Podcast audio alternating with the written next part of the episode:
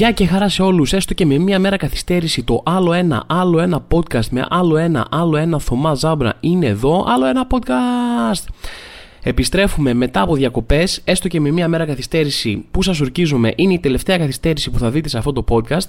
Ψέμα είναι αυτό δηλαδή και μου το, που το είπα μόνος μου, πούμε, δεν παίζει να ισχύσει. Αλλά, εν πάση περιπτώσει, θα αργήσει να ξαναγίνει καθυστέρηση. Διότι από εδώ και πέρα θα είμαι στην ώρα μου κάθε Πέμπτη podcastάκι κανονικό να ξέρετε κι εσείς να κανονίσετε το πρόγραμμά σας. Γιατί ξέρω ότι βασίζεται πάρα πολύ το πρόγραμμά σας το πότε θα βγάλω εγώ το podcast. Ξέρω ότι η ζωή σας, ρε παιδί μου, δεν κυλάει, δεν τζουλάει μόνη της. Πρέπει να ξέρετε πότε θα έρθει το podcast, να το ακούσετε, να προγραμματίσετε και να χτίσετε όλη σας τη ζωή και το πρόγραμμα γύρω-γύρω από το δικό μου podcast. Τα ξέρω αυτά, ξέρω ότι αυτή είναι η αλήθεια. Οπότε αναλαμβάνω αυτή την ευθύνη και από εδώ και πέρα σας λέω: Όχι καθυστερήσεις κάθε Πέμπτη, τσακ, podcastάκι εκεί πέρα. Η επικαιρότητα συνεχίζει να είναι full misery και full άσχημη και full μαύρη. Yay, για άλλη μια εβδομάδα όλα πάνε καλά. Είχα φύγει λίγο από το mood να διαβάζω ειδήσεις, να βλέπω τι γίνεται γιατί δεν είχα να κάνω podcast. Ήμουν μια χαρά και τώρα ξαναμπήκα πάλι και τίποτα. Έχουμε φωτιές στον Εύρο, συνεχίζουν και καίνε για δύο εβδομάδες ασταμάτητα. Δεν λένε να σταματήσει. Το μόνο που ακούμε από διάφορες κυβερνητικές πηγές είναι δικαιολογίες. Είναι το κλίμα, έχει πολύ ζέστη, φυσάνει και μελτέμια, είναι η κλιματική αλλαγή που είναι πολύ μεγάλο. Αυτό είναι μεγάλο όπλο, ρε παιδί μου. Ε, κλιματική αλλαγή, τι να κάνουμε. Ε, πλαστικό καλαμάκι δεν ήθελες τόσα χρόνια. Πάρε τώρα. Αν έχεις πιει ποτέ στη ζωή σου έστω και ένα καφέ με πλαστικό καλαμάκι, είσαι άμεσα υπεύθυνος για αυτή τη φωτιά. Αυτή είναι η στάση της κυβέρνησης σε γενικές γραμμές. Έχουν μπει και διάφορες άλλες. Εγώ ε, τρελαίνομαι να, όταν προσπαθούν να εισάγουν διάφορους όρους, όταν υπάρχει ένα μεγάλο πρόβλημα, είτε είναι κοινωνικό, είτε είναι οικονομικό, είτε είναι οι φωτιές που καίγονται αυτή τη στιγμή. Ε, έχετε παρατηρήσει ότι. Ε, και δεν το κάνει μόνο αυτή η κυβέρνηση. Πολλές κυβερνήσεις το έχουμε δει ότι προσπαθούν να εισάγουν δυσνόητους όρους και να ρίξουν εκεί τις ευθύνες, να, να αποπροσανατολίσουν λίγο, να μπερδέψουν τη συζήτηση όπως έγινε αυτό το καλοκαίρι που αρχίσανε. Α, είναι μέγα πυρκαγιές. Αυτές δεν είναι κοινές πυρκαγιές. Πώς θα τις αντιμετωπίσουμε κι εμείς, τι να κάνουμε, φέρουμε το Mega Man, δεν γίνεται, είναι μέγα πυρκαγιές. Τι είναι οι μέγα πυρκαγιές, τώρα χάνεις. Εσύ λες κάτι θα είναι αυτό για να το λέω. Άλλος, ε, μέγα πυρκαγιές, μέγα Godzilla. Λες δεν γίνεται τώρα, δεν, δεν βγαίνει. Φάση το καταλαβαίνω. Και εγώ μπερδεύεσαι, από προσανατολίζει λίγο το χάνεις και τώρα σήμερα στην Πάρνηθα είχαμε ένα φαινόμενο που λέγεται το πυρονέφος της νύχτας. Και λες, μα τι είναι, τρελαίνεσαι ρε, λες, τι είναι το πυρονέφος της νύχτας, τι Game of Thrones σκηνικά, τι ο Night King και το σπαθί της αυγής και ο πρίγκιπας The Prince That Was Promised, τι είναι αυτό το πυρονέφος της νύχτας, αυτό είναι ξεκάθαρα κάτι υπερφυσικό, ρε φίλε. Που να, τι να κάνει και ο Μητσοτάκης, ένας άνθρωπος είναι. Λες και εσύ μετά, σαν λογικός άνθρωπος που έχεις λίγο, ρε παιδί μου, κατανόηση, εντάξει, ρε φίλε. Τώρα, άμα έχει να αντιμετωπίσει ένας άνθρωπος μόνος του την κλιματική αλλαγή και το πυρονέφο της νύχτας, ε, δεν γίνεται δουλειά, ρε φίλε. Και λίγες φωτιές έχει. Και το ότι δεν κάει και το σπίτι μου στο κέντρο της Αθήνας, πάλι μεγάλη επιτυχία είναι. Τι άλλο έγινε από νέα, τι άλλο έχω να σας πω. Οι Σπαρτιάτες, το ελληνικό πατριωτικό κόμμα που μπήκε φέτος στη Βουλή, μάλωσαν και άρχισαν να διώχνουν κόσμο, διέγραψαν κάτι βουλευτές. Βγήκε αυτός ο, ο αρχηγός κόμματος και τους είπε κλέφτες και είναι μαφιόζοι και να απειλούν και τέτοια. Βγήκανε μετά και αυτοί και τον κράξαν πίσω και έγινε ένα τουρλουμπούκι γενικά. Και με αυτό που έγινε απέδειξαν ότι είναι πραγματικό κόμμα Ελλήνων, ότι είναι πραγματικοί Έλληνες. Δεν υπάρχει τίποτα πιο ελληνικό από όταν έχεις μια μικρή επιτυχία με την ομάδα σου να πλακωθείτε και να κάνετε ένα εμφύλιο. Επειδή δεν υπάρχει τίποτα πιο ελληνικό, απέδειξαν το ελληνικό τους DNA 100%. Τι άλλο διάβασα, διάβασα με είδηση και μου σηκώθηκε τρίχα, παιδιά. Διαβάζω Αμερικάνικα F-35 πετάνε πάνω την Αθήνα και λέω τελείωσε. Πω από οι μπαγάσιδες έμαθαν ότι λείπω, ότι είμαι στην Αμερική και ότι η άμυνα της χώρας είναι. Η χώρα πρακτικά είναι απροστάτευτη, επειδή μου είναι ανύπαρκτη η άμυνα της χώρα με μένα να λείπω και λένε τώρα που λείπω Θωμάς στην ευκαιρία και ήρθαν τα F-35 και θα μας καταλάβουν όλους. Πάει, λέω, έπεσε η Ελλάδα, θα είναι στην Αθήνα μέχρι να γυρίσω. Πάω να βρω ποια πτήση της Delta έχει να γυρίσω πίσω να υπερασπιστώ την Ελλάδα. Αλλά όχι, λέει τελικά ανοίγω την είδηση και είναι, λέει, πετάνε πάνω την Αθήνα γιατί θα γίνει μια επίδειξη. Θα γίνει το Athens Flying Week και έχουν έρθει τρία Αμερικάνικα F-35 για να κάνουν επιδεικτικές πτήσεις. Και θα μου πείτε τώρα, Θωμάς, σιγά την είδηση, ας πούμε, τι το φοβερό έχει αυτή η είδηση και μας τη διάβασε. Θα σας πω, δεν είναι φοβερό σαν είδηση. Το φοβερό είναι αυτό που διάβασα μέσα στην είδηση, που είναι το εξής. Γράφει ότι ήρθαν αυτά τα αεροπλάνα εδώ πέρα και θα προσγειωθούν, λέει, στην αεροπορική βάση της Τανάγρας και σημειώνει, κάνει αυτή την σημαντική σημείωση το άρθρο και λέει: Το ένα εξ αυτών πιλόταρει μία γυναίκα. Κάτι που παιδιά που άξιζε να αναφερθεί γιατί ρε παιδιά τι θα γίνει, πιλότος γυναίκα, τι άλλο θα σκεφτούν.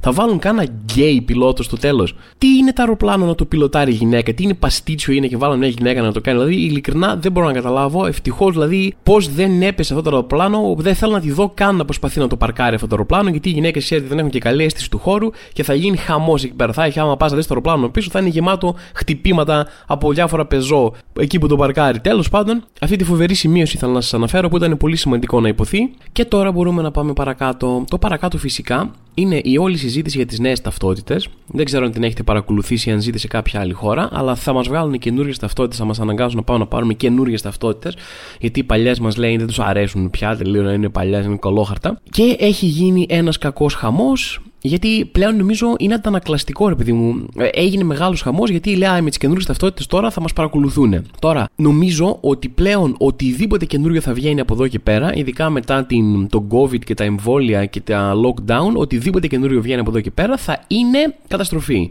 Θα λένε, θα βάλουμε ανεμιστήρες στι τάσει λεωφορείων. Ανεμιστήρες παρακολούθηση θα κάνουν, δεν ξέρω, θα ανακοινώνεται παιδιά καινούργιοι μισθοί. Α, καινούργιοι μισθοί, ώστε να έχουμε περισσότερα λεφτά, να τα ξοδεύουμε σε ηλεκτρονικές συσκευές και μετά να μπορείτε να μας παρακολουθείτε. Χα, την πατήσατε, φίλε, γιατί εγώ ξέρω ότι μας παρακολουθείτε. Δηλαδή, νιώθω ότι οτιδήποτε καινούριο για να γίνεται τώρα θα είναι κάτι κακό που προσπαθεί να κάνει η κυβέρνηση για να μας παρακολουθήσει. Και θα σας πω εγώ, ε, δεν είναι ότι λέω, Α, παιδιά, δεν μας παρακολουθούν και δεν κάνει εδώ οι κυβερνήσεις είναι καλές λοιπά. Εννοείται ό,τι μπορούν να κάνουν για να μας παρακολουθούν όλοι από την πρώτη κυβέρνηση μέχρι την τελευταία κυβέρνηση και από την πρώτη εταιρεία μέχρι την τελευταία εταιρεία το κάνουν. Ξεκάθαρα μας παρακολουθούν, αλλά κυρίως για εμπορικούς λόγους. Δηλαδή, αυτό το πράγμα, το ότι δεν κάνω ε, εμβόλιο, έχει τσιπάκι, θα με παρακολουθούν. Δεν παίρνω ταυτότητα, έχει τσιπάκι, θα με παρακολουθούν.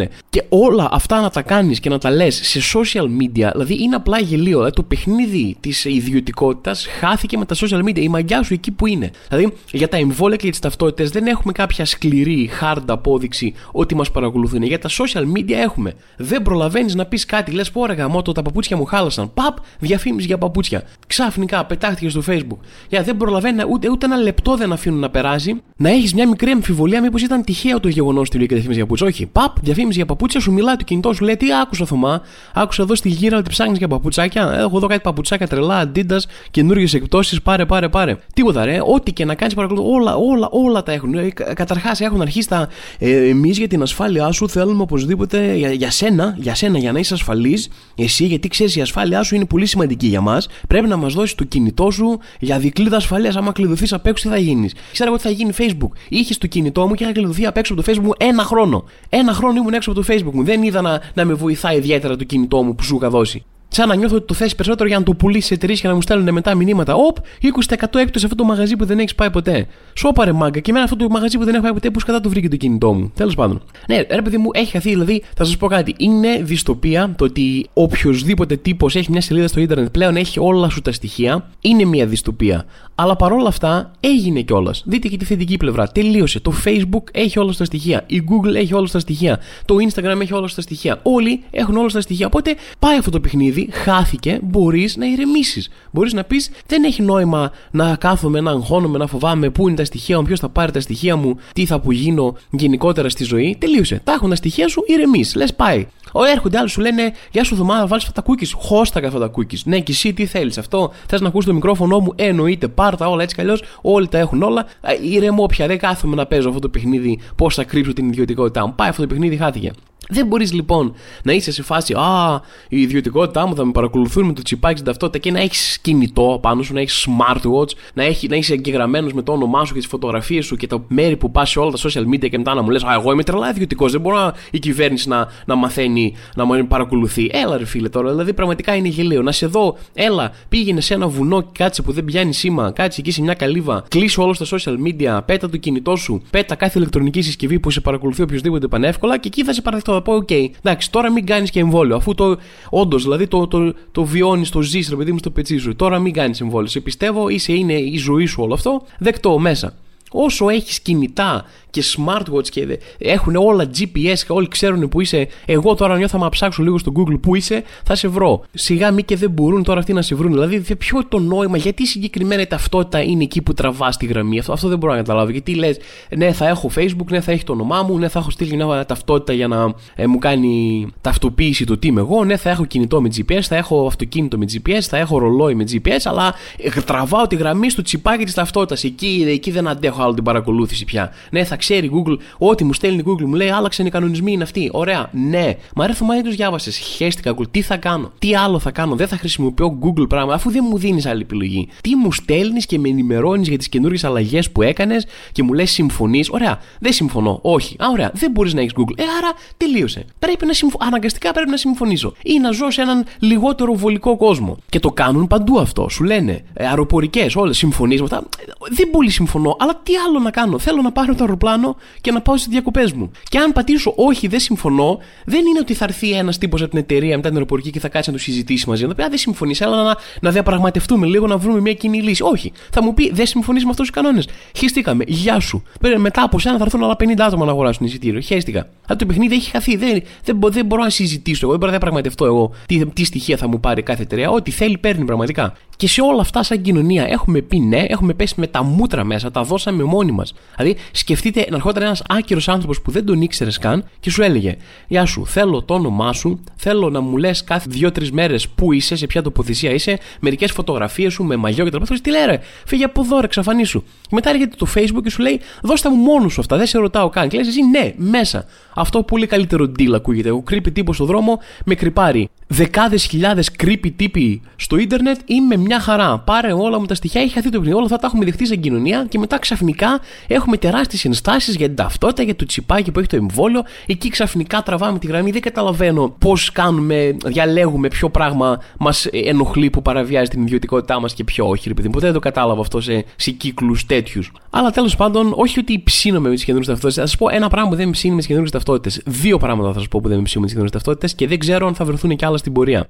Αλλά αυτή τη στιγμή δύο μπορώ να σκεφτώ. Το ένα πράγμα είναι το δεκάρικο. Αν πεις τι αριθμά ένα δεκάρικο. Ναι, γιατί πρέπει να πληρώνω ένα έγγραφο που με υποχρεώνει σαν πολιτεία να έχω. Μπορώ εγώ να κυκλοφορώ χωρίς ταυτότητα; Δεν μπορώ, μου λες, είσαι υποχρεωμένος, πρέπει να σε αναγνωρίζουμε. Ωραία. Δώσ' του μου τζάμπα. Εσύ μου του ζητάς, εγώ χαίστηκα να έχω ταυτότητα. Εγώ θα ήθελα να μπαίνω παντού σε τρένα, αεροπλάνα, πλοία, να κλείνω συμφωνίες, οικονομικά deal, παντού χωρίς ταυτότητα. Εσύ μου λες, Όχι, μα δεν γίνεται αυτό, πρέπει να έχεις ταυτότητα. Σου λέω, Άντε καλά, κάνω μια αποχώρηση. Ωραία, δώσε μου και 10 ευρώ τώρα γιατί είναι υποχρεωτικό. Ε, κάτσε, εσύ το έκανες υποχρεωτικό, εσύ έβαλες και τα λεφτά. Δηλαδή, κόβεις, ράβεις μόνος σου. Τι, κατα... τι κατάσταση είναι αυτή; Ειλικρινά δεν καταλαβαίνω πώς ένα έγγραφο που το κάνει η πολιτεία απαραίτητο να το έχεις, σε βάζει μετά να το πληρώνεις. Έστω και 10 ευρώ και 5 ευρώ, τίποτα, όχι, τίποτα, ένα αρχίδι θα πάρεις. Εσύ με αναγκάζεις να το έχω, πλήρωσέ με εσύ. Να μια ιδέα. Πλήρωσέ με εσύ να πάρω ταυτότητα. Εσύ θες να έχω. Εγώ χαίστηκα, θα ζούσα εγκληματίας, bad boy, με μια μηχανή θα πήγαινα από πόλη σε πόλη, θα έκανε ποιος είναι αυτός, αλλά δεν ξέρουμε, δεν έχει ταυτότητα. Δεν τον υποχρέωσε κανένας να πάρει. Εφόσον λοιπόν εσύ θες να έχω ταυτότητα, πλήρωσέ με εσύ να πάω να την πάρω. Και το άλλο είναι η δεκαετία. Α, λέει 10 χρόνια. Θα, ναι, μετά θα πρέπει να πας να την ανανεώσεις. Γιατί, γιατί να ανανεώσω την ταυτότητά μου μετά από 10 χρόνια; Τι είναι η ταυτότητα, ρε φίλε, να την ανανεώσω; Τι, ότι τι άλλαξα ταυτότητα. Ξαφνικά είμαι ένας άλλος, αποφάσισα αυτή τη δεκαετία, έγιναν πολλά, πέρασα πολλά, άλλαξε ο Θωμάς. Τώρα είμαι ένας άλλος εγώ ξαφνικά. Ή, ή τι, πιο, τι έγινε, έκανα κάποιο είδους προδοσία σε καιρό πολέμου και έχασα τα πολιτικά μου δικαιώματα από τη χώρα. Τι νομίζεις ότι έγινε αυτή τη δεκαετία, ρε φίλε; Δηλαδή, ντρέπομαι. Τι να έρθω να σου πω, να πάω στην αστυνομία να σου πω Γεια σας. Ήρθα να. Εγώ είμαι πάλι. Εσύ είσαι πάλι. Ναι, πάρε μια ταυτότητα. Ε, ωραία. Γιατί το κάνουμε αυτό, ρε Μάγκες, κάθε 10 χρόνια; Γιατί πρέπει να άντε το διαβατήριο, πες δεν ξέρω κι εγώ τι μπορεί να έχει γίνει το οτιδήποτε σε κάποιο ταξίδι. Ε, OK, okay, πάει στο διάολο. Ούτε αυτό θα ήθελα, αλλά πάει στο διάολο. Θα με φέρεις κάθε 10 χρόνια να πάω να βγάζω ταυτότητα ξανά και ξανά για, για ποιον λόγο, ποια είναι η λογική πίσω από αυτό; Μπορεί να υπάρχει κάποια λογική, αλλά εγώ αυτή τη στιγμή δεν μπορώ να τη σκεφτώ. Εγώ αυτό που βλέπω είναι ένας συνεχόμενος κόπος. Γιατί να σταματήσουμε εκεί, να γίνεται αυτό με όλα. Με το δίπλωμα οδήγησης. Κάθε πέντε χρόνια έλα εδώ. Μπορείς να οδηγάς, μπορεί να ξέχασες, μπορεί να κάνεις καιρό να οδηγήσεις. Με το πιστοποιητικό γεννήσεως. Θα σου πούνε τι είπε, ένα πιστοποιητικό γεννήσεως το έχεις από την αρχή μέχρι το τέλος, μέχρι να πεθάνεις. Όχι, κυρία μου, κάθε 10 χρόνια θα έρθεις εδώ πέρα να δούμε. Γεννήθηκε την ίδια μέρα τώρα που πέρασαν 10 χρόνια. Μέσα σε 10 χρόνια γίνονται πολλά, φίλοι μου. Φιλίες χαλάνε, άνθρωποι αλλάζουν, έρχονται και παρέρχονται, άνθρωποι χωρίζουν, πεθαίνει κόσμος. Θέλω να δω. Πέρασαν 10 χρόνια. Έλα ξανά να με πείσει ότι γεννήθηκε την ίδια μέρα που είχες γεννηθεί πριν από 10 χρόνια. Όλα τα επίσημα έγγραφα θα πρέπει κάθε 10 χρόνια να τα αλλάζουμε. Ειλικρινά δεν καταλαβαίνω καθόλου γιατί πρέπει να αλλάζουμε την ταυτότητά μας κάθε 10 χρόνια. Αυτά λοιπόν τα δύο πράγματα με εκνευρίζουν πάρα πολύ στις νέες ταυτότητες, τόσο πολύ που σκέφτομαι να μπω κι εγώ στη θεωρία συνωμοσίας. Ε, να κάνουμε ένα ρεύμα μεγάλο εκεί πέρα, να μην γίνουν νέες ταυτότητες. Εγώ να λέω ναι, οι νέες ταυτότητες μας παρακολουθάνε, πάμε κάτω με απλά σκοπό να μην γίνουν. Αυτό δεν πειράζει. Ο σκοπός αγιάζει τα μέσα. Δεν έχει σημασία τι, τι υποστήριξα. Με ποιους ανθρώπους συμφώνησα και με τι απόψεις είχαν εκείνη τη στιγμή. Δεν πειράζει. Η δουλειά μας έγινε. Είχαμε ένα κοινό στόχο, τα καταφέραμε. Τέλος. Εξάλλου, παιδιά, έλα. Μεταξύ μας είμαστε. Όλοι έχουμε συμφωνήσει σε σκατένιες απόψεις κάθε φορά που μπαίνουμε σε ταξί. Κάθε φορά που μπαίνεις σε ένα ταξάκι, αρχίζει ο ταρήφα και λέει κάτι, ένα φρικτό πράγμα. Εκείνη τη στιγμή εσύ σε φάση τώρα δεν θέλω να, να κάτσω, να, το, να τον αντικρούσω, να κάνουμε, να μαλώσουμε, να γυναίκα. Οπότε λες, ναι, ναι, ναι, ναι, τι ρατσισμός, φουλ μέσα, ναι, φασισμός, να πεθάνουν όλοι, ναι, Παπαδόπουλος. Εννοείται αγορίνα μου, ναι, κουνά το κεφάλι, έχει συμφωνήσει στα πιο απέσια πράγματα, έχει συμφωνήσει σε γενοκτονίες. Τι να κάνεις για να πας μια απόσταση κολλιάτσου παγκράτη. Όλοι το έχουμε περάσει. Μπορώ να το κάνω άλλη μια φορά για να μην χρειάζεται να πηγαίνω κάθε 10 χρόνια να φτιάχνω την ταυτότητά μου. Εν πάση περιπτώσει, σε πιο προσωπικά θέματα, εγώ είμαι πλέον Ελλάδα, γύρισα από το ταξίδι από την Αμερική. Πάει Αμερική, χαιρέτησα. Γύρισα, έχω ξεχάσει να μιλάω ελληνικά πλέον. Είμαι κοσμοπολίτης, κοσμογυρισμένος. Δηλαδή μου λένε Α, γύρισε στο Mac. Λέω Of course, I γύρισα λίγο to see my γιάγια and I'm gonna go back to America. Λέω κάτι τέτοια μόνος μου, παιδί μου. Η αλήθεια είναι ότι ήταν μεγάλο ταξίδι, ήταν αρκετές μέρες. Δεν ξέρω πώ έχετε πάρει, επειδή μου ταξίδι που είναι πάνω από δύο εβδομάδες, είναι 20 μέρες και κάτι. Κάπου αρχίζεις και κουράζεις. Όσο όμορφα και να είναι, όσο χαλαρά και να το πας, ρε παιδί μου, είσαι μακριά από το σπίτι σου, λες Α, να γυρίσω μια στο σπίτι μου. Ε, αρχίζει και ρομαντικοποιείς το σπίτι σου. Λες Πω, τι ωραία που είναι, και έχω την άνεσή μου, γίνει το σπιτάκι μου, λείπω τώρα τόσες μέρες. Καλά περάσαμε, αλλά άντε πάμε πίσω. Γυρίζει μετά πίσω στο σπίτι σου, θυμάσαι πω, πως κατά είναι το σπίτι μου, ρε φίλε. Πω, πως ζέστη και Αθήνα, βρώμικη είναι.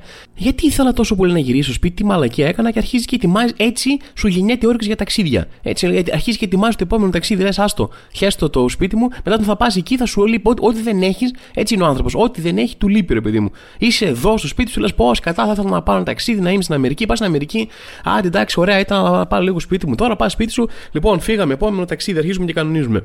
Μένα με έχει πιάσει 100% αυτή η ψυχολογία τώρα. Ήδη δηλαδή κοιτάζω πού θα πάω το 2024, προσπαθώ να κανονίσω ένα ακόμα ταξίδι. Και επειδή με ρώτησαν διάφοροι φίλοι και συγκινήσει και τα λοιπά, και όποιον κόσμο μίλησα τώρα που γύρισα από Αμερική, όλοι μου είπαν Α, πες το μα, τι σου άρεσε, τι δεν σου άρεσε, έτσι να έχω μια εικόνα κτλ. Θα προσπαθήσω να συγκεντρώσω εδώ το top 3 πραγμάτων που μου άρεσε και το top 3 πραγμάτων που δεν μου άρεσε. Λοιπόν, το νούμερο ένα πράγμα που μου άρεσε από το ταξίδι στην Αμερική ήταν η Καλιφόρνια, η Νότια Καλιφόρνια. Βασικά να μην τη βάλω όλη μέσα. Η Νότια Καλιφόρνια, δηλαδή Los Angeles, San Diego, γενικά η όλη φάση προς τα κάτω κοντά προς το Μεξικό, είναι ένα μέρος το οποίο είναι ρε φίλε ευλογημένο γεωγραφικά.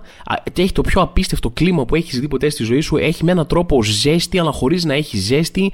Απίστευτο, πραγματικά απίστευτο, ανοιχτά, όλο ο κόσμος χαρούμενος. Πήγαμε στο Σαν Diego μία βόλτα και ανέβηκε η αυτοπεποίθηση μας. Μας σταματούσαν κάτι παππούδες στο δρόμο και μας έλεγαν Α, ωραία είστε, μπράβο παιδιά, πολύ σας χαίρομαι. Ήταν όλοι τόσο χαρούμενοι. Ήταν, ξέρεις, όταν είναι χαρούμενη η ζωή γύρω σου, με κάποιο τρόπο έχεις, το εσωτερικεύεις αυτό, είσαι και εσύ χαρούμενος και θες να το, να το, να το βγάλεις, να το επιστρέψεις στον κόσμο. Σταματούσαμε από πίσω, λέγανε Α, μπράβο, παιδιά, μας έλειπαν να βγάζουμε φωτογραφίες, είστε ταξίδι εδώ, ε, καλά να περάσετε.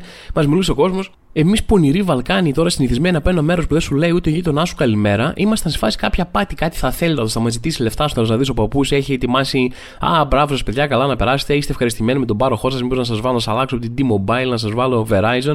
Και όχι, τίποτα, φεύγαν αυτοί ρε, τίποτα. Απλά ήταν χαρούμενοι άνθρωποι που είδαν κάτι χαρούμενος δρόμο και έριξαν ένα γεια και σηκώθηκαν και έφυγαν. Το νούμερο 2 αγαπημένο μου πράγμα είναι οι επιλογές για φαγητό και ποτό. Έχεις επιλογή σε οτιδήποτε θες. Θες μια βρώμικη καντίνα με πεντανόστιμο, καλομαγειρεμένο φαγητό, μπορείς. Ε, έχεις επιλογή για πραγματικά ό,τι φανταστείς. Θες ένα εστιατόριο με 5 αστέρια Μισελέν να είναι, έχει ένα γαλαξία ολόκληρο με αστέρια Μισελέν. Έχεις την επιλογή. Δεν μπορείς να πας γιατί είναι πανάκριβο. Δηλαδή το πεζοδρόμιο έξω να πατήσεις για να δεις λίγο την πινακίδα, σε χρεώνουν 10 ευρώ, ας πούμε. Αλλά παρόλα αυτά έχεις την επιλογή να πας. Μετά μπαράκια, ο κάθε τύπου αρχαία κτλ. Δηλαδή, αξίζει πραγματικά να πας μια φορά στη Νέα Υόρκη να κάνεις τα βασικά τουριστικά πράγματα και στο Λο Άντζελε, να δεις τα δεις μία και την επόμενη φορά να πας και το μόνο που να σε νοιάζει είναι να πας να δεις κανένα θέατρο, να πας να δεις κανένα μπαράκι, να φά και τίποτα. Απλά να αράζεις, ρε παιδί μου, Νέα Υόρκη. Φάγαμε στο Brooklyn ένα πράγμα, από, ένα πράγμα σαν καντίνα ήταν πρακτικά. Ήταν σαν περιποιημένη καντίνα, σαν κυριλέ καντίνα. Ξέρω, ήταν ένας τύπος μέσα και έφτιαχνε εκεί τα κάτι σαντουιτσάρες σε βουτυρωμένα ψωμιά, στάζαν τα λάδια. Δηλαδή έπρεπε να το πάρεις αυτό και να το, να το κάνεις, να το αλέσεις για να το πάρεις σε έννοια, να το ρίξεις κατευθείαν στην αρτηρία σου, ρε παιδί μου, να τελειώνεις μια και καλή. Μιλάμε τώρα για το πιο νόστιμο πράγμα του κόσμου όμως. Άμα τον έβλεπες αυτόν τον τύπο, ήταν ένας τύπος, φορούσε μια λαδωμένη ποδιά ή μιλούσε με έναν τρόπο, του λέω ρε μάγκα, του λέω με, με έπεισες, μου, μην μου το πουλάς άλλο. Ό,τι έχεις, δηλαδή φαίνεται είσαι λες και σε έχουν βγάλει από ταινία, ρε παιδί μου. Λες και έχουν βγάλει ψήστη από ταινία. Δηλαδή, ό,τι και να μου φτιάξεις, και να μου φτιάξεις ζωντανά, θα τα φάω. Είσαι, ναι, το θέλω, ρε μου. Και ήταν, ήταν όντως από τα πιο νόστιμα πράγματα που υπήρχαν. Ήταν από αυτά που οι θερμίδες του ήταν αρκετές για να ταΐσουν ένα χωριό στην Αφρική, άμα χρειαζόταν ένα μόνο σάντουιτς από αυτά, αλλά ήταν τέλειο. Και το τρίτο είναι οι επιλογές σε θεάματα, συναυλίες, θέατρα, μουσεία, γενικά οτιδήποτε έχει να κάνει με τον πολιτισμό. Είναι, ρε παιδί μου, μια χώρα που σχεδόν σε κάθε πόλη έχει κάτι εξαιρετικό να δεις. Δηλαδή, είτε είναι συναυλίες από μπάντες 60 που άκουγε ο πατέρας σου, είτε θες να δεις τον Drake, είτε θες να δεις Godzilla και Mastodon, είτε Lady Gaga να παίζει σε θέατρο, ο musical, χαμός, ιστορίες, μουσεία, δηλαδή πραγματικά αξίζει να πας Νέα Υόρκη, ρε παιδί μου, να κάνεις τις οικονομίες σου, να πας Νέα Υόρκη και να αφιερωθείς μόνος σου. Μπορείς να μην δεις ούτε ένα μνημείο ποτέ και να κάνεις κάθε μέρα κάτι εξαιρετικά σημαντικό πολιτισμικά και πάλι θα είναι ένα ταξίδι που άξιζε τον κόπο. Και Λο Άντζελε το ίδιο προφανώς και σε άλλες μεγάλες πόλεις της Αμερικής όλα αυτά. Πάμε τώρα όμως στα πιο ζουμερά, στα πράγματα που δεν μου άρεσαν. Ένα top 3 από πράγματα που δεν μου άρεσαν. Λοιπόν, το νούμερο 1 έχει να κάνει με την ακρίβεια. Μιλάμε, είναι ακριβά, ρε φίλε. Δηλαδή, το ξέρω ότι έλεγα στο προηγούμενο podcast ότι Α, είπα θα πάω στη Νέα Υόρκη, μου λένε όλοι είναι πάρα πολύ ακριβά και με εκνευρίζει μου το λένε, αλλά τώρα εγώ δεν ξέρω αν θα πάτε. Εγώ απλά κάνω μια παρατήρηση, παιδιά. Δεν είναι, άμα μου λέγατε εγώ θα πάω Νέα Υόρκη τώρα, δεν θα σας έπριζα. Αλλά μιας και αν θέλετε να μάθετε κάτι για τη Νέα Υόρκη, είναι αυτό. Μιλάμε, είναι πανάκριβη, ρε και κάνουν και αυτή την ασυγκράτητη λαμογιά που σας είπα που δεν βάζουν το ΦΠΑ και δεν βάζουν και το tip που πρέπει να δώσει στην εστίαση από πριν. Οπότε βλέπεις είναι τιμή και Α, παλεύεται και μετά τσακ τσακ τσακ πάρε ένα 25% στο κεφάλι από το πουθενά. Και ειδικά αυτό με το φιλοδόρημα είναι εκπληκτικό γιατί, ρε παιδί μου, έχεις κόσμο που δουλεύει στην εστίαση. Έχεις μάθει ότι το σύστημα είναι να τον πληρώνεις εσύ το μισθό του και λες, δεν μπορώ να μην του δώσω το άλλο. Και λες, τι θα κάνω, άμα δεν τον πληρώσω εγώ, δεν θα πάρει καλά λεφτά. Οπότε τον πληρώνεις. Αλλά ε, δεν σημαίνει αυτό ότι δεν ματώνει η καρδιά σου για τα λεφτά που χάνει. Έρχεται ο άλλος εκεί πέρα, ο σερβιτόρος κάθεται, σου αφήνει νερό, σου λέει Καλησπέρα σας και είναι ευγενικός και σου φέρνει κερασματάκια και σου κάνει προτάσεις τι να πάρεις, σου λέει ποιο είναι το αγαπημένο του πιάτο και αυτά. Όλα αυτά κανονικά θα πρέπει να τα χαίρεσαι. Αλλά εσύ όταν τα κάνει όλα αυτά ο σερβιτόρος λες πω τον καριόλι τώρα πρέπει να το αφήσω 50 δολάρια που μας έχει κάνει, έχει κάνει την παραγγελία μόνος του, μας έχει κεράσει τρία πιάτα μόνος του. Τι, πρέπει να του δώσω το σπίτι μου, πρέπει να του δώσω φεύγοντας για φιλοδόρημα. Ωραία μπαλίτσα με έπαιξες. Δηλαδή σου κάνουν καλό σερβις και αντί να χαίρεσαι σκέφτεσαι πω τι έχω να πληρώσω τώρα μετά. Και ενώ ρε παιδί μου έχει ένα σωρό πράγματα να κάνεις, είναι ένας παράγοντας το ότι είναι όλα πάρα πολύ ακριβά που πρέπει να υπολογίσεις πριν πας. Το νούμερο 2 πράγμα που δεν μου άρεσε και το συναντήσαμε σε όλες τις μεγάλες πόλεις που πήγαμε είναι η ακραία φτώχεια. Δηλαδή έβλεπες μερικά από τα πιο πλούσια μέρη του κόσμου και είχες την τεράστια αντίθεση ένα σωρό κόσμο στο κέντρο αυτών των μεγάλων πόλεων να μένουν στο δρόμο, να έχουν ολόκληρους καταβλισμούς με σκηνές, κόσμο τοξικό εξαρτημένο. Μια πολύ άσχημη εικόνα που δεν σε άφηνε να χαρίζει. Δηλαδή, όσο και ήθελες να το παίξεις τουρίστας, δεν γινόταν να βλέπεις τόση φτώχεια και δυστυχία δίπλα σου και να έμενες ανεπηρέαστος. Σου λένε μετά, Α, κοίταξε εδώ, τι ωραία πλούσια πόλη. Έχουμε τον Beverly Hills. Έχουμε, εντάξει, έχει τον Beverly Hills, φίλε, και 50 μέτρα παρακάτω ο κόσμος κοιμάται στις σκηνές. Δηλαδή, κόψει λίγο από τον ενθουσιασμό σου, ξέρω εγώ τι μου πουλάς πλούτο όταν έχεις τόσο κόσμο που κοιμάται στο δρόμο. Δηλαδή, ωραίος και ο πλούτος, φάση μοίρασέ τον λίγο καλύτερα. Βρε έναν καλύτερο τρόπο να γίνει μια, μια κατανομή εδώ πέρα. Χωρίς να θέλω να κάνετε το κομμουνιστικό, ξέρω ότι είστε Αμερικάνοι. Ωραία, ξέρω που παθαίνετε αναφυλακτικό σοκ όταν ακούτε οτιδήποτε σοσιαλιστικό.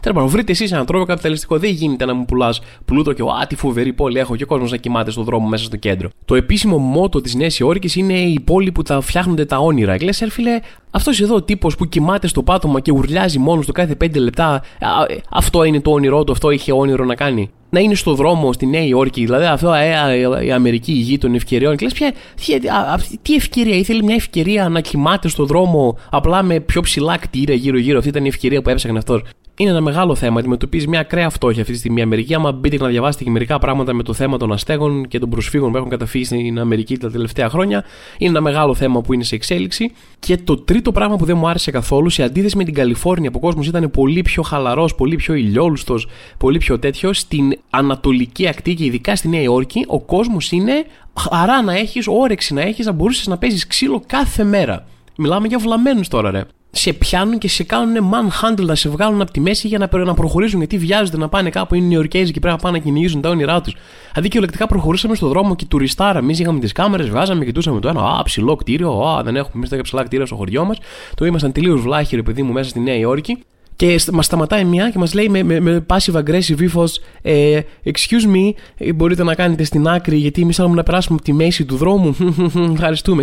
Όχι, ρε φίλε. Ποια είσαι, κάνεις ή τι είσαι ο δήμαρχος της Νέας Υόρκης; Τι θα πει θες να περάσει τη μέση του δρόμου; Αν δεν να περάσει τη μέση του δρόμου, θα περιμένεις να περάσω εγώ πρώτα και θα περάσεις μετά. Τι.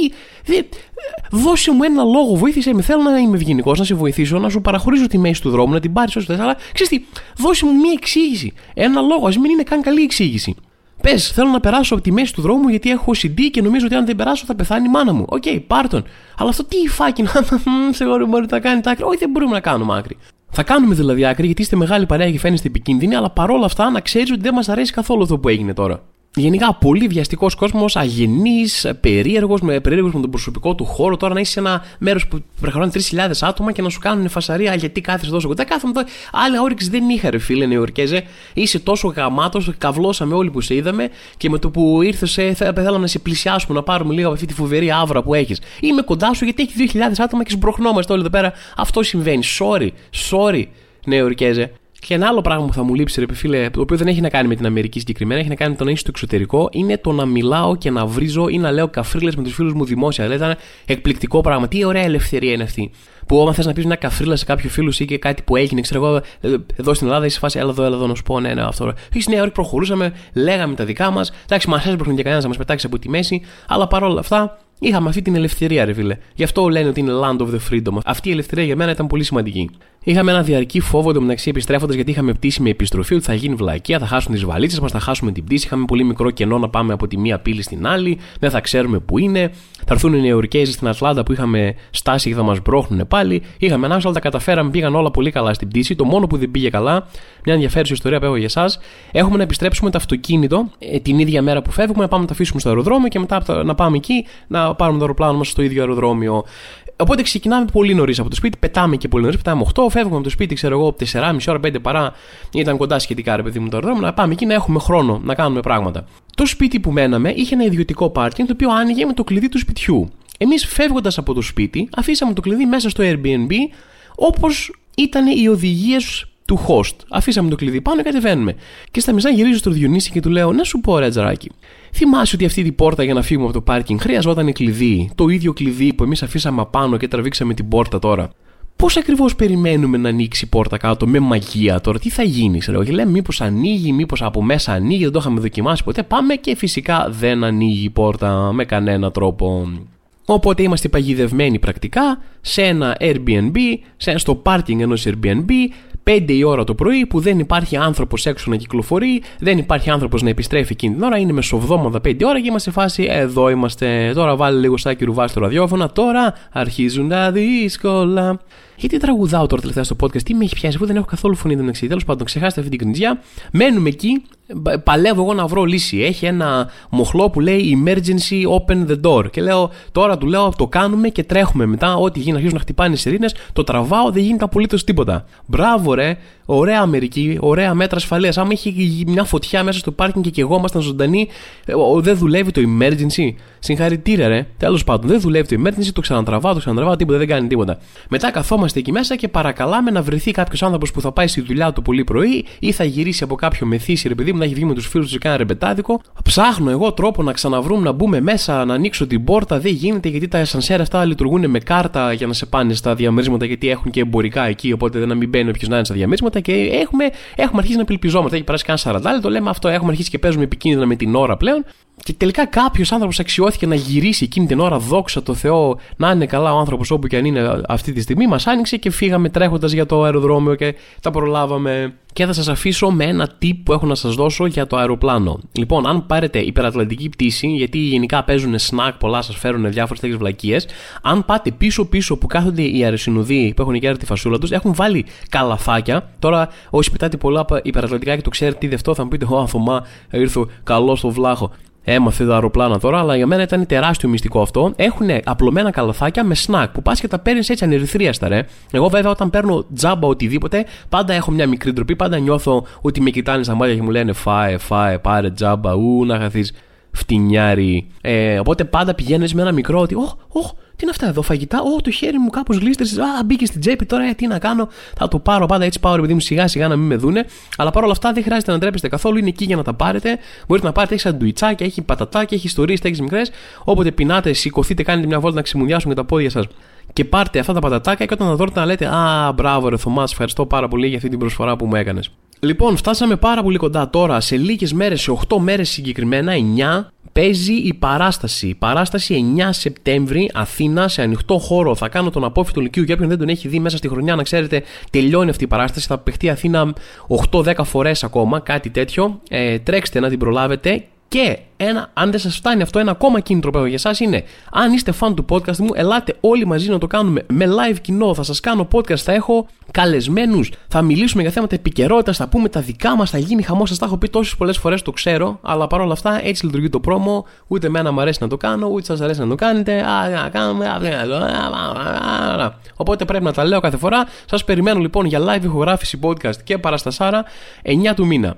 Και φυσικά ακριβώς το ίδιο 13 του μήνα στη Θεσσαλονίκη. Έχω και κάποιες άλλες παραστάσεις για πιο έξω από Αθήνα, θα ανακοινωθούν και αυτές σιγά σιγά. Εισιτήρια υπάρχουν πάντα στο viva.gr πρώην πλέον more.com για κάποιο λόγο. Οπότε μπείτε εκεί, πάρτε στηράκια σας και τα λέμε από κοντά. Λοιπόν, μέχρι να σας δω εκεί ή μέχρι να σας δω στο επόμενο podcast, να είστε καλά, να ντύνεστε ζεστά, αλλά όχι ακόμα γιατί ακόμα έχει ζέστη. Αν μόλις έρθει όμως λίγο κρύο, τότε να ντύνεστε ζεστά, να θυμηθείτε τον Θωμά. Γεια σας.